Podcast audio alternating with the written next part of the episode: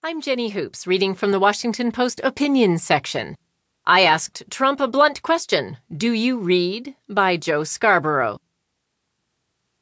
Michael Wolff's tantalizing takedown of President Trump's White House is so tightly packed with tales of political convulsion and personal betrayal that official Washington will be buzzing off its sugar high for weeks.